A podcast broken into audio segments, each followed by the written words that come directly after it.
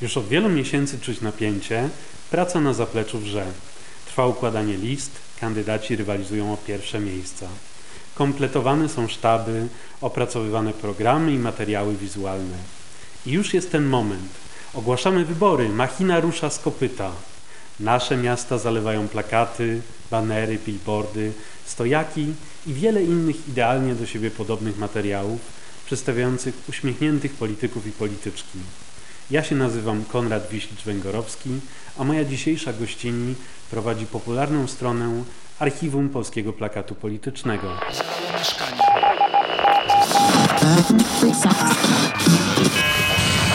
Odsłuch społeczny. Zofia Smełka-Leszczyńska, psycholożka, kulturoznawczyni Zawodowo zajmuje się strategią marketingową, a naukowo zajmuje się plakatami wyborczymi. Prowadzisz na Facebooku stronę Archiwum Polskiego Plakatu Politycznego. Jak to się zaczęło u Ciebie? To się zaczęło bardzo dawno temu. Tak naprawdę ta historia sięga do roku 2000, kiedy chodziłam do liceum, byłam w trzeciej klasie i moja koleżanka z klasy przynosiła do szkoły materiały wyborcze z kampanii Mariana Krzaklewskiego. Krzak tak. Krzak tak, żółte rzeczy krzak tak. Mieliśmy od niej ulotki, mieliśmy koszulki, mieliśmy długopisy krzak i po prostu to był absolutny hit w mojej klasie liceum. I przypomniałam sobie ostatnio o tym i zaczęłam się zastanawiać, gdzie tak naprawdę co się stało z, jakby z materialnym aspektem tych rzeczy. Długopisy gdzieś muszą jeszcze być, koszulki też jeszcze nie zdążyły się, te bawawiane też nie zdążyły rozłożyć. Więc zaczęłam się zastanawiać, co się z nimi stało, jaka była ich droga, jak cyrkulowały te obiekty. I zaczęłam szukać pamiątek wyborczych na Allegro. I oczywiście nic tamtej kampanii nie udało mi się znaleźć. Wiele miesięcy później dostałam plakat Krzaktaka od mojego męża, upulowana na Allegro, ale właśnie znalazłam masę innych rzeczy, na przykład kupiłam wtedy, moim pierwszym zakupem na Allegro był nabyty za grosze pakiet materiałów Unii Wolności razem z naklejkami. Były to plakaty z takiej bardzo pięknej, czarno-białej sesji fotograficznej. Wtedy wszyscy kandydaci mieli właściwie identyczne plakaty, bardzo zdyscyplinowane. No i wtedy też zorientowałam się, że istnieją bardzo różne obiegi, bardzo różne ceny plakatu wyborczego, ponieważ na przykład o ile paczkę kilku plakatów Unii Wolności kupiłam za złotych 8, o tyle już plakat Tomasza Sarneckiego Solidarnościowy kosztuje między 150 a 400, zależnie od edycji, więc w jednej kategorii grają zarówno rzeczy, które są śmieciami, jak i rzeczy, które grają w lidze dzieł sztuki. Więc zaczęłam kupować to, na co było mnie stać, czyli jednak głównie te Unie Wolności. No i zaczęłam też, jakby strasznie chciałam się czegoś o tym dowiedzieć, bo moją pierwszą emocją wobec tych plakatów była taka emocja, emocja, powiedziałabym, duchologiczna, czyli taka nostalgia pod tytułem ojej, jakie urocze, a jednocześnie mam wrażenie, że w tym, co Olga Drenda nazywa duchologią, czai się nie tylko pewien okres historyczny, ale też taka ulga, że kiedyś byliśmy tu takim straszliwie badziewnym krajem i to nam o tym przypomina, i jednocześnie wspomnienie tych estetyk pozwala nam jakby zrozumieć skalę naszego awansu i tego gigantycznego skoku. Więc patrząc na te rzeczy, jesteśmy w stanie powiedzieć sobie, Boże, jak to dobrze, że już nas tam nie ma, jaką myśmy przebyli wspaniałą i wielką drogę w tak krótkim czasie. No i liczyłam na to, że jest jakaś po prostu książka, z której mogę się dowiedzieć o tym, jak ewoluował polski plakat wyborczy. No i okazało się, że jej nie ma. Więc ją napisałaś? Więc postanowiłam ją po prostu napisać. To był element moich studiów doktoranckich, więc książka owa ukaże się najpewniej wiosną. Natomiast fanpage po prostu był pokłosiem tego projektu, Namówił mnie na niego mój promotor Marcin Piórkowski i o ile początkowo opierałam się tej idei, o tyle kiedy po prostu widzę na tym fanpage'u 6,5 tysiąca fanów, którzy są w niego najserdeczniej na świecie zaangażowani i ludzie z całej Polski wysyłają mi różne rzeczy, różni archiwiści, różni zbieracze wysyłają mi maile z tym, co udało im się znaleźć, albo wręcz ostatnio pan, który teraz zajmuje się trenowaniem ludzi przed wystąpieniami publicznymi, ale kiedyś był członkiem SDPL, ofiarował mi ogromny zestaw swoich własnych, własnoręcznych ręcznie zbieranych pamiątek wyborczych. Dzięki niemu na przykład mam, uwaga, plan lekcji z Aleksandrem Kwaśniewskim i napisem Wybierzmy przyszłość. Więc z tego miejsca chciałam też podziękować całej mojej bazie fanów fanpage'a, która wspiera moje rozmaite inicjatywy. Kiedy obserwowałem plakaty wyborcze w obecnej kampanii do parlamentu, widziałem rzędy idealnie wystylizowanych plakatów z ładnie sfotografowanymi, ładnie oświetlonymi, idealnie ubranymi, uśmiechniętymi polityczkami, politykami, Wszystkie plakaty przypominały siebie nawzajem. Czy tak zawsze było w polskim plakacie politycznym, czy może to jest błędne wrażenie? To rzeczywiście jest tak, że plakaty wyborcze muszą mieć pewne wspólne cechy. Chociażby po to, żebyśmy my jako obserwatorzy procesu, jakim są wybory, byli w stanie na pierwszy rzut oka stwierdzić, że mamy do czynienia z tym właśnie przedstawicielem gatunku. W związku z czym bardzo rzadko widzimy takie dzieła, które wprost łamią jakąś istotną regułę. I to nie jest tak, że te reguły są skodyfikowane, ale na przykład plakat bez wizerunku kandydata reklamujący jego, a nie ugrupowanie byłby czymś dziwacznym. Tak samo, nie wiem, no, plakat na przykład utrzymany tylko i wyłącznie w czerni i bieli też byłby czymś dziwacznym, ponieważ wiadomo, że partie posługują się kodami kolorystycznymi. Natomiast ta aktualna forma plakatu, którą widzimy na ulicy, rzeczywiście mi się wydaje efektem pewnej ewolucji, ponieważ kiedy przyjrzymy się plakatom chociażby z pierwszej połowy lat 90., to one wtedy wyglądały bardzo mocno inaczej.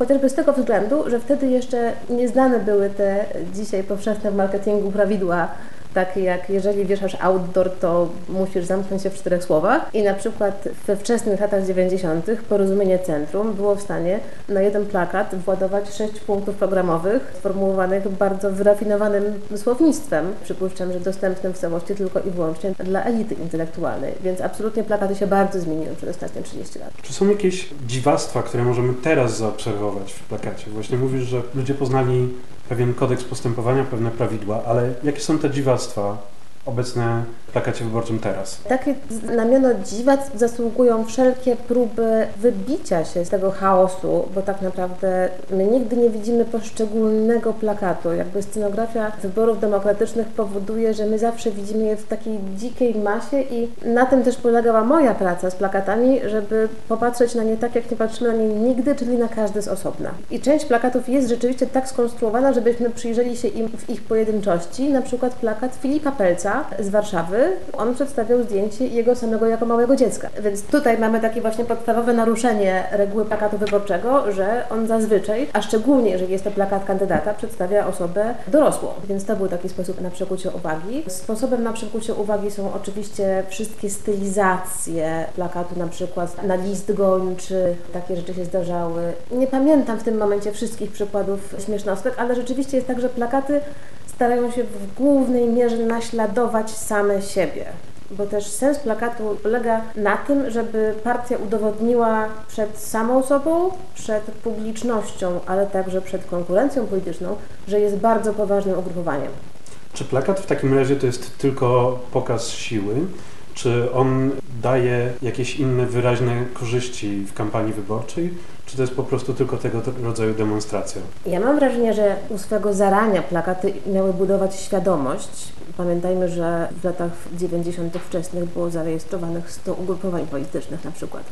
Więc wtedy pracą, którą one miały do wykonania, było rzeczywiście zbudowanie chociażby świadomości swojego istnienia. Czasy się bardzo zmieniły, chociaż do dzisiaj powstają oczywiście nowe szyldy, więc zadaniem nowego szyldu politycznego jest zbudowanie świadomości swojego istnienia. No i patrząc na to z tej strony, dla różnych ugrupowań ten cel jest bardzo różny, ponieważ przypuszczam, że większość Polaków może z zamkniętymi oczami wymienić co najmniej dwóch albo troje aktorów na scenie politycznej. Natomiast w każdym sezonie politycznym powstaje jakaś nowa formacja i dla niej zakładam, że plakat pełni poważną funkcję informacyjną. A czy przekłada się też na wynik wyborczy?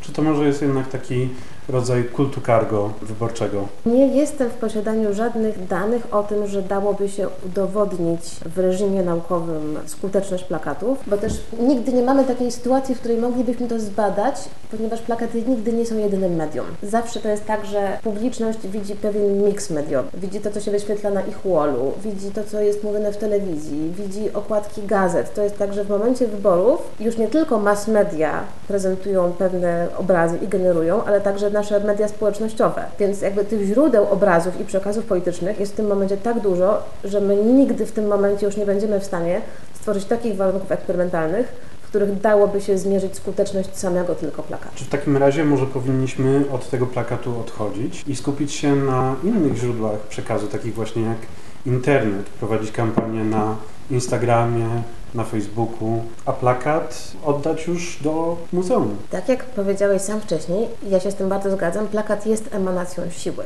Pamiętam jak cieszyli się aktywiści Miasto jest nasze, kiedy udało im się zdobyć kilka mandatów w Radzie Dzielnicy.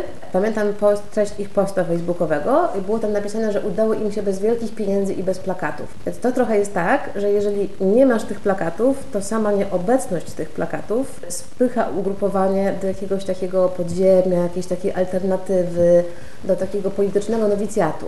Jeżeli masz plakaty, jeżeli jesteś w stanie zmusić publiczność całej Polski do patrzenia na wizerunek Twoich ludzi i Twojego logotypu, to to jest pokaz siły. Więc trochę mam wrażenie, że żadna tak zwana poważna partia nie jest w stanie uczestniczyć w wyborach, nie będąc jednocześnie w stanie zalać przestrzeni publicznej swoim wizerunkiem. Więc to trochę jest, to nawet nie chodzi o skuteczność polityczną, to nie chodzi o takie życzeniowe myślenie, że więcej plakatów to jest więcej głosów, więcej plakatów to jest większa emanacja siły, i do tego też dochodzi rodzaj nośników, bo o ile, żeby zawisnąć sobie na dużym, drogim billboardzie, wystarczą tylko i wyłącznie pieniądze oraz takie planowanie mediów, w sensie taki rodzaj relacji z dostarczycielem tego nośnika, żeby odpowiednio wcześniej zaplanować swoje pojawienie się tam. O tyle na przykład w tym roku widziałam super ciekawą rzecz na Lubelszczyźnie, gdzie nie było żadnych nośników dostępnych oficjalnie, praktycznie. Było tam bardzo niewiele takich typowych billboardów,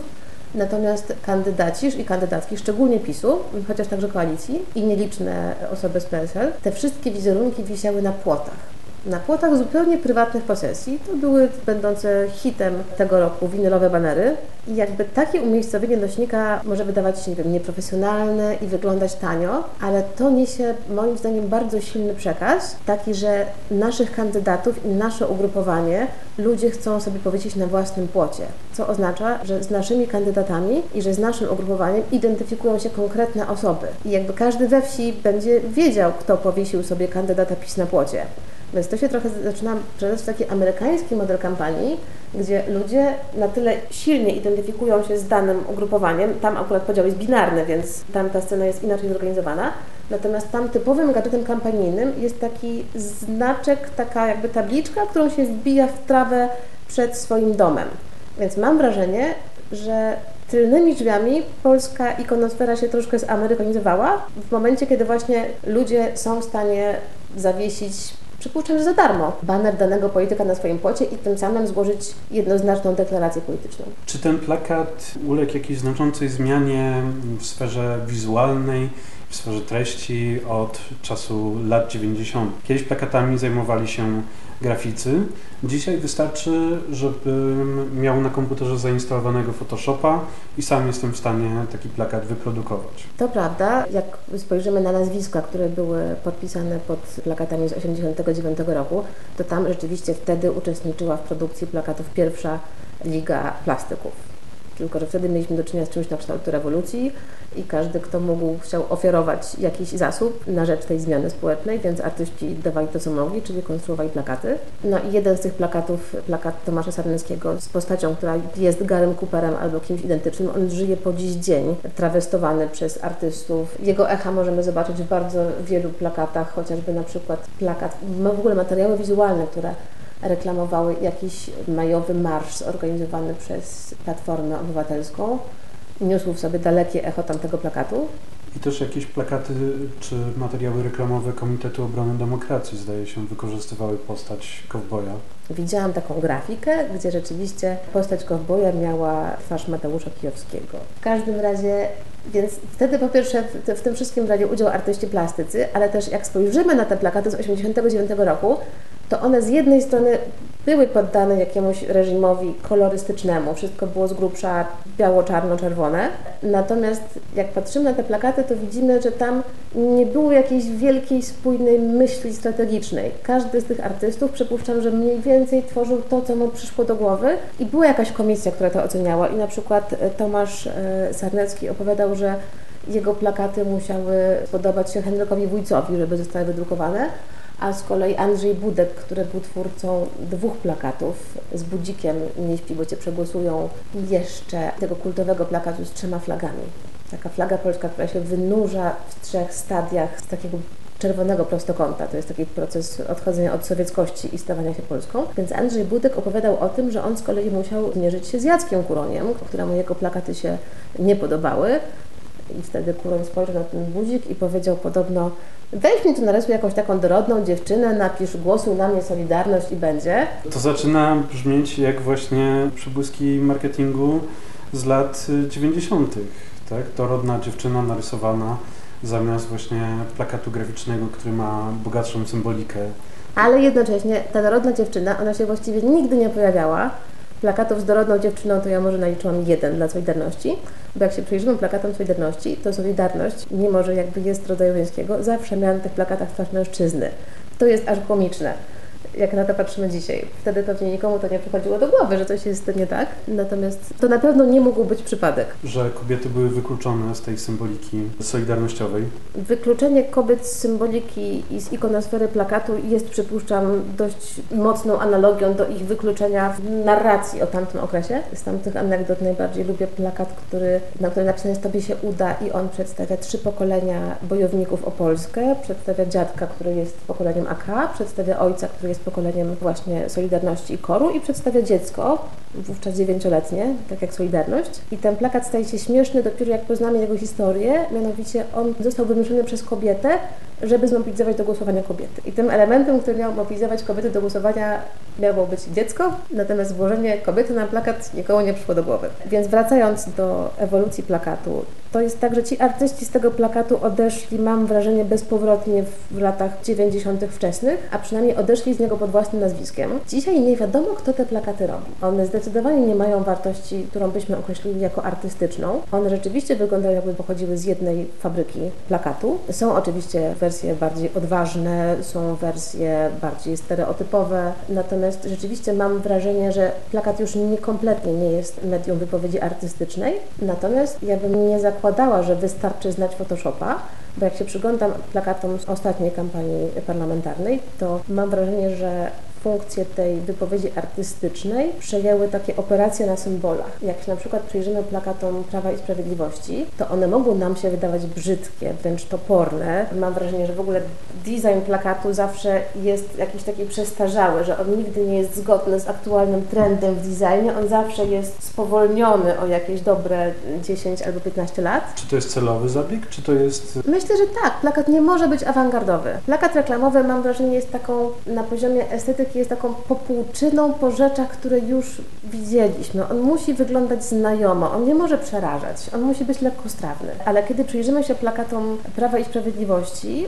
one miały różne wersje, Natomiast mam wrażenie, że tam ktoś usiadł i pieczołowicie obmyślał repertuar wizualnych symboli, z których kandydaci korzystali w różnym stopniu, ale takie jakby najgęstsze od symboli plakaty kandydatów Prawa i Sprawiedliwości zawierały granatowe tło. Na tym tle można było odróżnić taki zarys takiego wiwatującego tłumu, co oznacza mamy poparcie rzeszy ludzi. Obok tego umieszczano taki logotyp tej kampanii, czyli takie serce, z którego wydzielony jest na dole znak, no takie V, takie V akceptacji, takie V zrobione, takie V odhaczone. Do tego częścią tego logotypu jest hasło Dobry czas dla Polski. Do tego jeszcze była polska flaga i tak naprawdę i dopiero na tak gęstą sieć symboliczną nakładane były wizerunki kandydatów, ich nazwiska, ich miejsca na listach i ewentualnie jeszcze jakieś slogany. Nie każdy kandydat ma teraz slogan. Więc mam wrażenie, że o ile wcześniej roboty robili artyści, o tyle Teraz ja nie wiem dokładnie, jak to wygląda w sztabach. Możliwe, że to był etap, że możliwe, że to był efekt wielogodzinnej deliberacji, jakie symbole umieszczamy, a możliwe po prostu, że ktoś, kto to robi, doskonale wie, jaki jest mniej więcej klimat ideologiczny i po prostu proponuje taki gotowy zestaw. Czyli był bardzo bogaty znaczeniowo, bardzo bogata znaczeniowo baza, na którą nakładano już konkretnego polityka. Tak. E, kiedy patrzyłem na plakaty wyborcze Prawa i Sprawiedliwości i Platformy Obywatelskiej, zauważyłem, że one miały bardzo podobną kolorystykę. Czy one są zbieżne też w innych elementach? Ja w ogóle mam wrażenie, że to podobieństwo kolorystyczne, ono się datuje na wybory wcześniej. Bo ja się przyglądałam w 2015 repertuarowi wizualnemu i kolorystycznemu Platformy Obywatelskiej, Nowoczesnej i PiSu i one właściwie były nie do odróżnienia. Tej samej palety kolorystycznej używa na przykład dzisiaj Konfederacja. Więc jeżeli chodzi o kolory, to tak naprawdę znaczna część sceny politycznej została zagospodarowana przez identyczne barwy, czyli biały, czerwony, granatowy, taki bankowy granatowy, bo przypuszczam, że gdzieś w księgach o designie zapisano, że pewien kolor właśnie rozbielonego granatu kojarzy się ze spokojem, stabilnością, powagą. A czy to nie jest też tak, że to jest jednak konserwatywny kolor i na przykład nie powinien pasować do nowoczesnej, która chciała sprzedawać świeżość i energię? To rzeczywiście była nieoczywista decyzja z ich strony, tym bardziej, że jak prześledziłam kody kolorystyczne, którymi posługiwały się nowe ugrupowania na scenie, to to bardzo często był pomarańczowy. Ruch Palikota był pomarańczowy, na początku PiS był pomarańczowy. Pierwsza identyfikacja wizualna PiSu była pomarańczowa. Wiele świeżo startujących ugrupowań podkreślało swoją właśnie świeżość, młodzieńczość i energetyczność tym, że były pomarańczowe, ale też mam trochę wrażenie, że to jest taka nowość, która jednocześnie zawiera w sobie pierwiastek buntu. Nowoczesna jest partią zorganizowaną przez finansistę. To nie jest człowiek buntu. A jak było z lewicą w tej kampanii? Lewica miała super interesujące plakaty ze względu na taki element, o którym się normalnie nie mówi, czyli tło. Jak rozbierzemy trzy główne siły polityczne w tej kampanii pod względem tego, co miały w tle swoich plakatów, no to wychodzi, że PiS po prostu miał gigantyczną gęstwinę symboli, wzajemnie powiązanych w bardzo spójny przekaz ideologiczny. Koalicja Obywatelska bardzo często nie miała nic. Te plakaty, które ja pamiętam, po prostu miały białe tło. Gdyby odjąć z nich kandydata oraz slogan i różne inne szczegóły, takie jak logotypy i numery, zostałaby tam czysta biel. Natomiast Lewica miała plakaty, w których po odjęciu kandydata i numeru listy i ewentualnie hasła zostawał niespotykany kolor i też gradient. I trochę mam wrażenie, że bez wchodzenia w żadne takie szczegóły, w które wchodził PiS w swojej komunikacji, czyli bez tkania tej skomplikowanej sieci symboli, plakaty lewicy w sposób nieoczywisty komunikowały jesteśmy kimś innym jesteśmy skąd inąd. Nie jesteśmy ani z tych, ani z tamtych. Więc mam wrażenie, że ten design, który organizował plakaty lewicy, że jego takim podskórnym przekazem było to są inni ludzie, to jest inna partia. Tego jeszcze nie było. Powiedz mi, bo ruchy miejskie bardzo często protestują przeciw zawłaszczaniu przestrzeni przez nośniki marketingowe, przez nośniki reklamowe, przez większą ilość billboardów, przez większą ilość plakatów, również przez przeciw banerom itd., tak itd. Tak Starały się tego nie używać w kampanii wyborczej do warszawskiego samorządu w poprzednim roku. I czy może jest tak, że powinniśmy jednak reformować sposób publikowania treści politycznych, może powinniśmy zreformować w ogóle sposób prowadzenia kampanii wyborczych i drastycznie ograniczyć możliwość publikowania treści politycznych, publikowania plakatów do wyraźnie wyznaczonych miejsc, którymi zajmowałby się na przykład samorząd, tak żeby wszystkie komitety wyborcze były jednakowo reprezentowane w jednakowym miejscu, w jednakowej wielkości, niezależnie od tego, ile komitet może przeznaczyć pieniędzy na kampanię, żeby panował ograniczony, ale jednak ład wizualny kampanii wyborczej. To jest tak zawiła kwestia, że nawet nie wiem, z której strony zacząć się do niej odnosić. Po pierwsze, to jest tak, że nawet mimo braku takich ograniczeń, bo mówmy się, że ograniczenia są w tym momencie bardzo nieliczne, i też nie ma potrzeby ich obchodzić, więc jakby mimo braku dramatycznych ograniczeń, kreatywność komitetów wyborczych i kandydatów jest niespożyta abstrahując od wszechobecnych winyli, które czepiają się absolutnie każdego płota, jaki po prostu spotkano na swojej drodze, kandydaci i ugrupowania wytwarzają zupełnie autorskie, innowacyjne konstrukcje. Ich głównym tworzywem jest płyta pilśniowa oraz małe przyczepy do samochodów. I takie po prostu można sobie zaparkować pod lokalem. To jest tak, że mam wrażenie, że komitety bardzo mocno wyprzedzają literę prawa albo wręcz ją testują. Więc mam wrażenie, że gdyby ograniczenia zaostrzyć, to dopiero wtedy byśmy się dowiedzieli, na jak kreatywne rozwiązania stać komitety kandydatów. To po pierwsze. Po drugie, ład przestrzenny oczywiście jest bardzo szczytną ideą, ale mam wrażenie, że w ogóle proces demokratyczny, który się odbywa w ciągu tych kilku tygodni kampanii, jest czymś tak histerycznym i jest też czymś tak energicznym, że nie sądzę, żeby udało się też odzwyczaić komitety od tego, co one robią, czyli od takiego na przykład uporczywego zalepiania swoich wizerunków konkurencji własnymi kandydatami.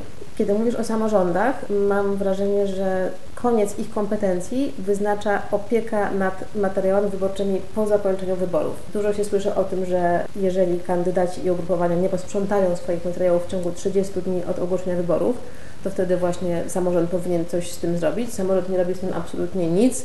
Do dzisiaj mijam wiszące banery, do dzisiaj mijam blaknące plakaty z kampanii Uwaga do Europarlamentu jeszcze. Więc tutaj akurat byłabym dość sceptyczna, jeżeli chodzi o możliwość zapewnienia przez samorząd ochrony i tej, jak mówisz, sprawiedliwości w eksponowaniu nośników i treści.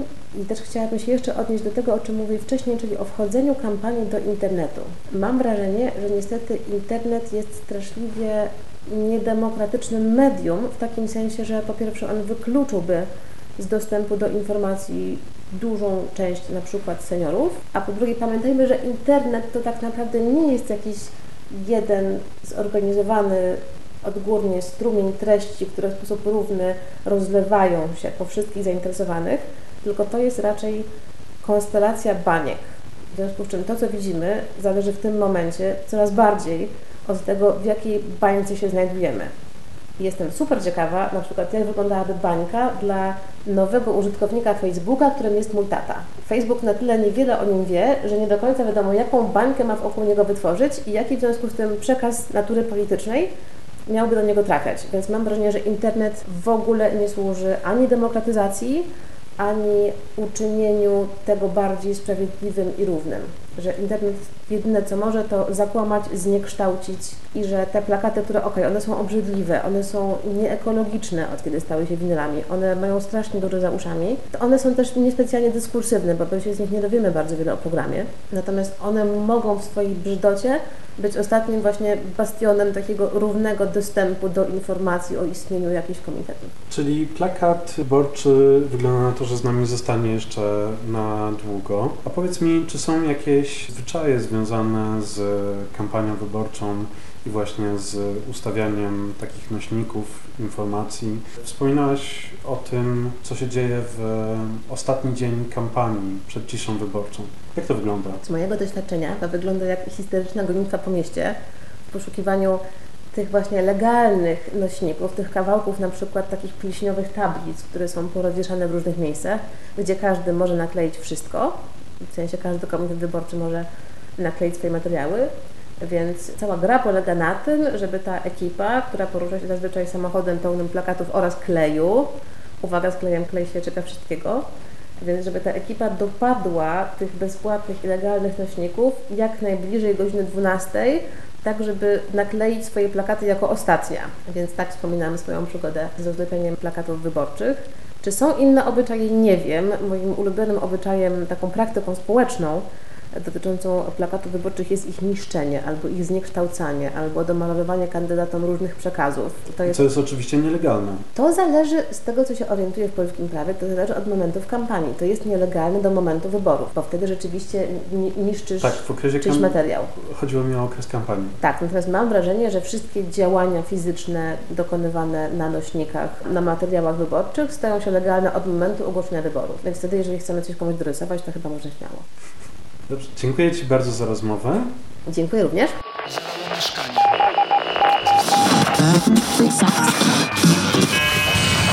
Odsłuch społeczny.